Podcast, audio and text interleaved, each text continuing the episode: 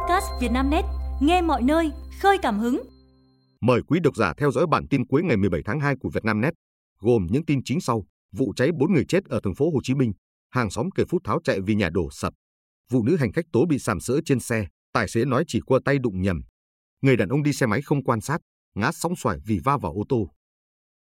Vụ cháy 4 người chết ở thành phố Hồ Chí Minh, hàng xóm kể phút tháo chạy vì nhà đổ sập. Chiều ngày 17 tháng 2, lực lượng chức năng quận 10, thành phố Hồ Chí Minh vẫn đang phong tỏa hiện trường vụ cháy nghiêm trọng làm 4 người chết ở trong hẻm đường Cách mạng tháng 8, phường 15. Trước đó, hơn 3 giờ 30 phút sáng cùng ngày, lửa bùng cháy lớn từ căn nhà 623 trên 20 trên 19 đường Cách mạng tháng 8 rồi lan rộng sang nhà dân liền kề. Vụ cháy làm 4 người chết, nhiều tài sản bị thiêu rụi. Có mặt tại hiện trường, ông Nguyễn Thanh Toàn 41 tuổi vẫn chưa hết bàng hoàng, xót xa vì nơi an cư của gia đình cũng bị đổ sập hoàn toàn do cháy lan. Ông Toàn thuật lại thời điểm trên, cả gia đình bao gồm vợ chồng ông và hai con đang nằm ngủ ở tầng trệt căn nhà thì nghe tiếng đập cửa ầm ầm bên ngoài. Tiếng đập cửa rất to, dồn dập đã đánh thức tôi dậy. Khi chạy ra ngoài mở cửa kiểm tra thì tôi thấy nhà hàng xóm kế bên đang cháy ngùn ngụt. Tôi vội lao vào nhà đánh thức vợ rồi ôm hai con tháo chạy ra ngoài, ông Toàn kể. Lửa bùng phát trong khu vui chơi ở thành phố Hồ Chí Minh. Nhiều trẻ em hốt hoảng bỏ chạy. Hơn 17 giờ chiều ngày 17 tháng 2, lửa bất ngờ bùng phát bên trong khu vui chơi giải trí nằm trong khuôn viên Trung tâm Văn hóa Thể thao quận 12, nằm trên đường Nguyễn Thị Đặng, phường Tân Thế Hiệp, quận 12, thành phố Hồ Chí Minh. Thời điểm này, nhiều phụ huynh đưa trẻ nhỏ đến vui chơi tại khu vui chơi này. Nhiều người dân xung quanh nhanh chóng dùng bình chữa cháy mini và kéo vòi nước dập lửa. Đồng thời, hỗ trợ phụ huynh đưa các bé thiếu nhi đang chơi trong khuôn viên ra khỏi khu vực bị cháy. Tiếp nhận tin báo, đội phòng cháy chữa cháy và cứu nạn cứu hộ công an quận 12 đã điều nhiều xe chữa cháy cùng hàng chục cán bộ chiến sĩ đến hiện trường. Khoảng 15 phút sau đám cháy được kiểm soát nhưng đã làm hư hại nhiều đồ đạc. Được biết ngọn lửa bốc lên từ nhà banh nằm trong khu vui chơi và đang tạm ngừng hoạt động. Nguyên nhân hỏa hoạn đang được lực lượng chức năng điều tra làm rõ. Yêu cầu công an làm rõ đối tượng đứng sau người ăn xin ở cổng đền tại Thanh Hóa. Bí thư huyện ủy Như Thanh Nguyễn Tiến Dũng cho biết, sau khi báo Vietnamnet có bài phản ánh về việc nhiều người ăn xin lê lết trước cổng đền Phù Na, huyện đã chỉ đạo công an, phòng văn hóa, ủy ban nhân dân xã Xuân Du làm rõ và có biện pháp cụ thể. Nhóm người ăn xin là người ở nơi khác đến. Chúng tôi đã chỉ đạo công an vào cuộc, xác minh xem đối tượng đứng sau đưa nhóm người này là ai để có biện pháp xử lý, ông Dũng cho hay. Theo bà Lê Thị Ngọc Hoa, Phó Chủ tịch Ủy ban nhân dân huyện Như Thanh, huyện đã có văn bản báo cáo tỉnh về việc trên. Bà Hoa cho biết, trên địa bàn huyện hiện có 6 di tích lịch sử văn hóa, có 3 lễ hội dân gian, trong đó có hai lễ hội được công nhận di sản văn hóa phi vật thể cấp quốc gia. Các di tích và lễ hội hầu hết diễn ra vào dịp đầu năm mới.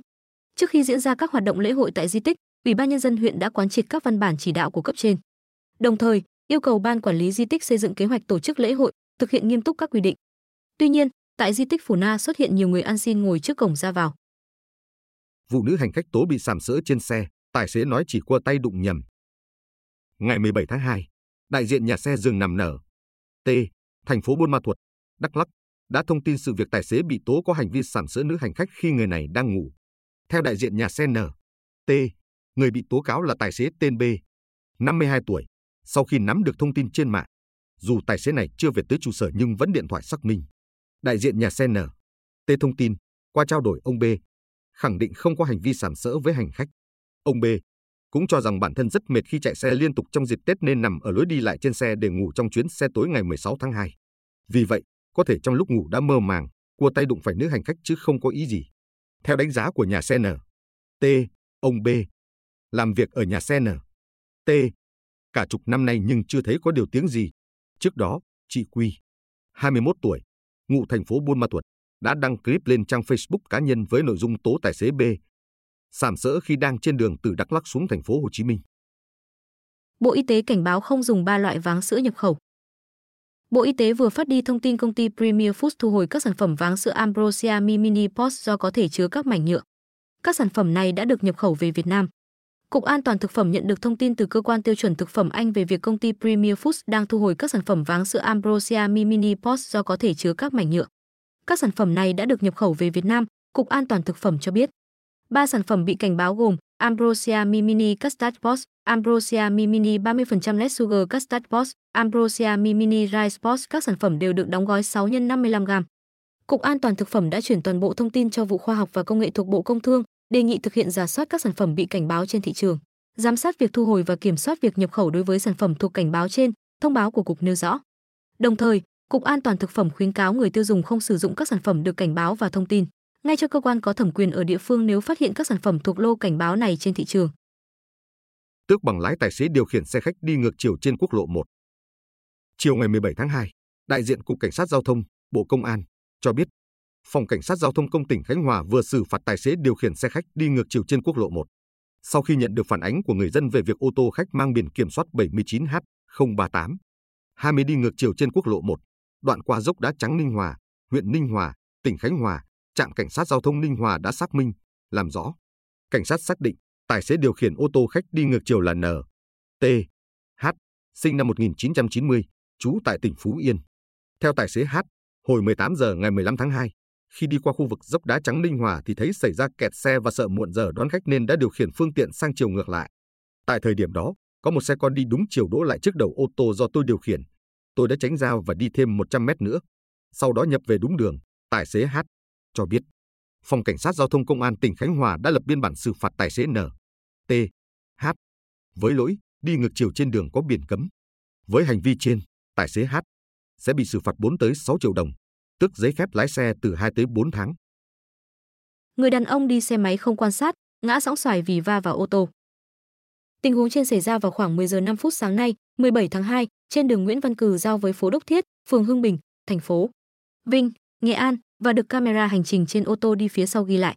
Theo đoạn video, thời điểm này người đàn ông đi xe máy chỉ gắn một gương nhỏ bên tay trái, di chuyển theo hướng Nguyễn Văn Cừ, Lê Hồng Phong trên làn vạch kẻ cho xe máy.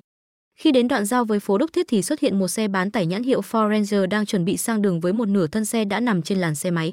Tuy nhiên, thay vì giảm tốc thì người đàn ông vẫn chuyển hướng dần sang làn ô tô với ý định vượt qua đầu xe bán tải, nhưng lại không quan sát bên trái, dẫn đến tay lái va vào thân chiếc bán tải nhãn hiệu Nissan Navara đang đi bên cạnh.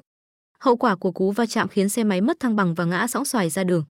Sau va chạm, cả tài xế xe bán tải và người đi đường đã dừng lại để giúp đỡ người đàn ông. Qua tình huống trên có thể thấy sai lầm thường thấy của người đi xe máy là không gắn gương chiếu hậu đúng quy cách và thiếu thói quen quan sát gương khi di chuyển trên đường. Nhiều trường học tại Australia hủy giấy mời nhập học của sinh viên quốc tế. Một số trường học tại bang New South Wales của Australia gồm Đại học Western Sydney, Đại học Macquarie, Đại học Wollongong và trường Kaplan Business School đã gửi thư điện tử tới một số sinh viên để hủy bỏ thư mời nhập học hoặc đề nghị sinh viên rút đơn xin nhập học hoặc hoãn nhập học. Một số trường đại học tại các bang khác như trường đại học Lateral OBE, Đại học Deakin tại bang Victoria, Đại học Central Queensland tại bang Queensland hay Đại học Edith Cowan tại bang Tây Australia cũng đã gửi các thư điện tử tương tự tới một số sinh viên. Trong khi đó, Đại học Deakin đã gửi thư tới các đại lý của trường trong đó đề nghị kéo dài thời gian hoàn tiền cho những sinh viên quyết định rút lại đơn xin thị thực sang Australia học tập. Kể từ khi chính sách mới được công bố vào năm ngoái, cho đến lúc này, sinh viên của các quốc gia gồm Ấn Độ, Nepal và Pakistan là đối tượng phải đối mặt với việc hủy thị thực nhiều nhất. Bà Nguyễn Thanh Hà, Giám đốc Migration Link, cho biết, trong năm tài khóa 2022-2023 số lượng du học sinh tới Australia tăng mạnh. Tuy vậy đến cuối năm tài khóa 2023, tỷ lệ trung bình được cấp thị thực du học giảm xuống mức thấp nhất trong vòng 20 năm kể từ năm 2005 khi ở mức 86% so với thời điểm cao nhất là 96,7%. Cô dâu đeo 100 vòng vàng nặng trĩu cổ trong đám cưới gây xôn xao. Một đám cưới xa hoa ở tỉnh Phúc Kiến, Trung Quốc gây xôn xao trên mạng xã hội, khiến nhiều người ghen tị. Đám cưới được tổ chức tại phòng khiêu vũ trong tòa biệt thự nguy nga của gia đình chú rể. Trên trần nhà treo một cặp rồng gỗ và một con phượng hoàng. Bên dưới được trang trí những cây cầu và đình nhỏ theo phong cách truyền thống Trung Quốc. Thậm chí, gia đình chú rể đã rút cạn ao cá khổng lồ một năm trước đó để làm địa điểm dựng sân khấu cho đám cưới hoành tráng. Những bức ảnh lan truyền trên mạng xã hội cho thấy cô dâu đeo khoảng 100 chiếc vòng vàng. Vì quá nặng, cô dâu không thể ngẩng mặt mà phải hơi cúi về phía trước. Đám cưới có khoảng 50 cô gái mặc trang phục màu đỏ nổi bật và các đoàn múa biểu diễn điệu múa cổ GCI Kinh Lu. Tiệc cưới toàn những món ăn đắt tiền như cua hoàng đế, tôm hùm, súp phi cá mập, tổ yến và bào ngư. Mỗi bàn có một chai rượu cao cấp Quách Âu Mu Tai của Trung Quốc, trị giá khoảng 210.000 đô la Mỹ, khoảng 5,1 tỷ đồng. Tôi cảm thấy như mình đã du hành xuyên thời gian để tham dự đám cưới của một gia đình quý tộc giàu có ở thời xa xưa, một trong những vị khách dự đám cưới chia sẻ. Chú rể là Ye Jingfeng, con trai của chủ tịch hãng bán lẻ trang sức hàng đầu Trung Quốc Lao Feng Xiang. Quý độc giả vừa nghe bản tin podcast thời sự tổng hợp cuối ngày 17 tháng 2 của Vietnamnet, được thể hiện qua giọng đọc AI của VB. Bản tin được phát sóng hàng ngày lúc 22 tới 23 giờ. Mời quý vị và các bạn chú ý theo dõi.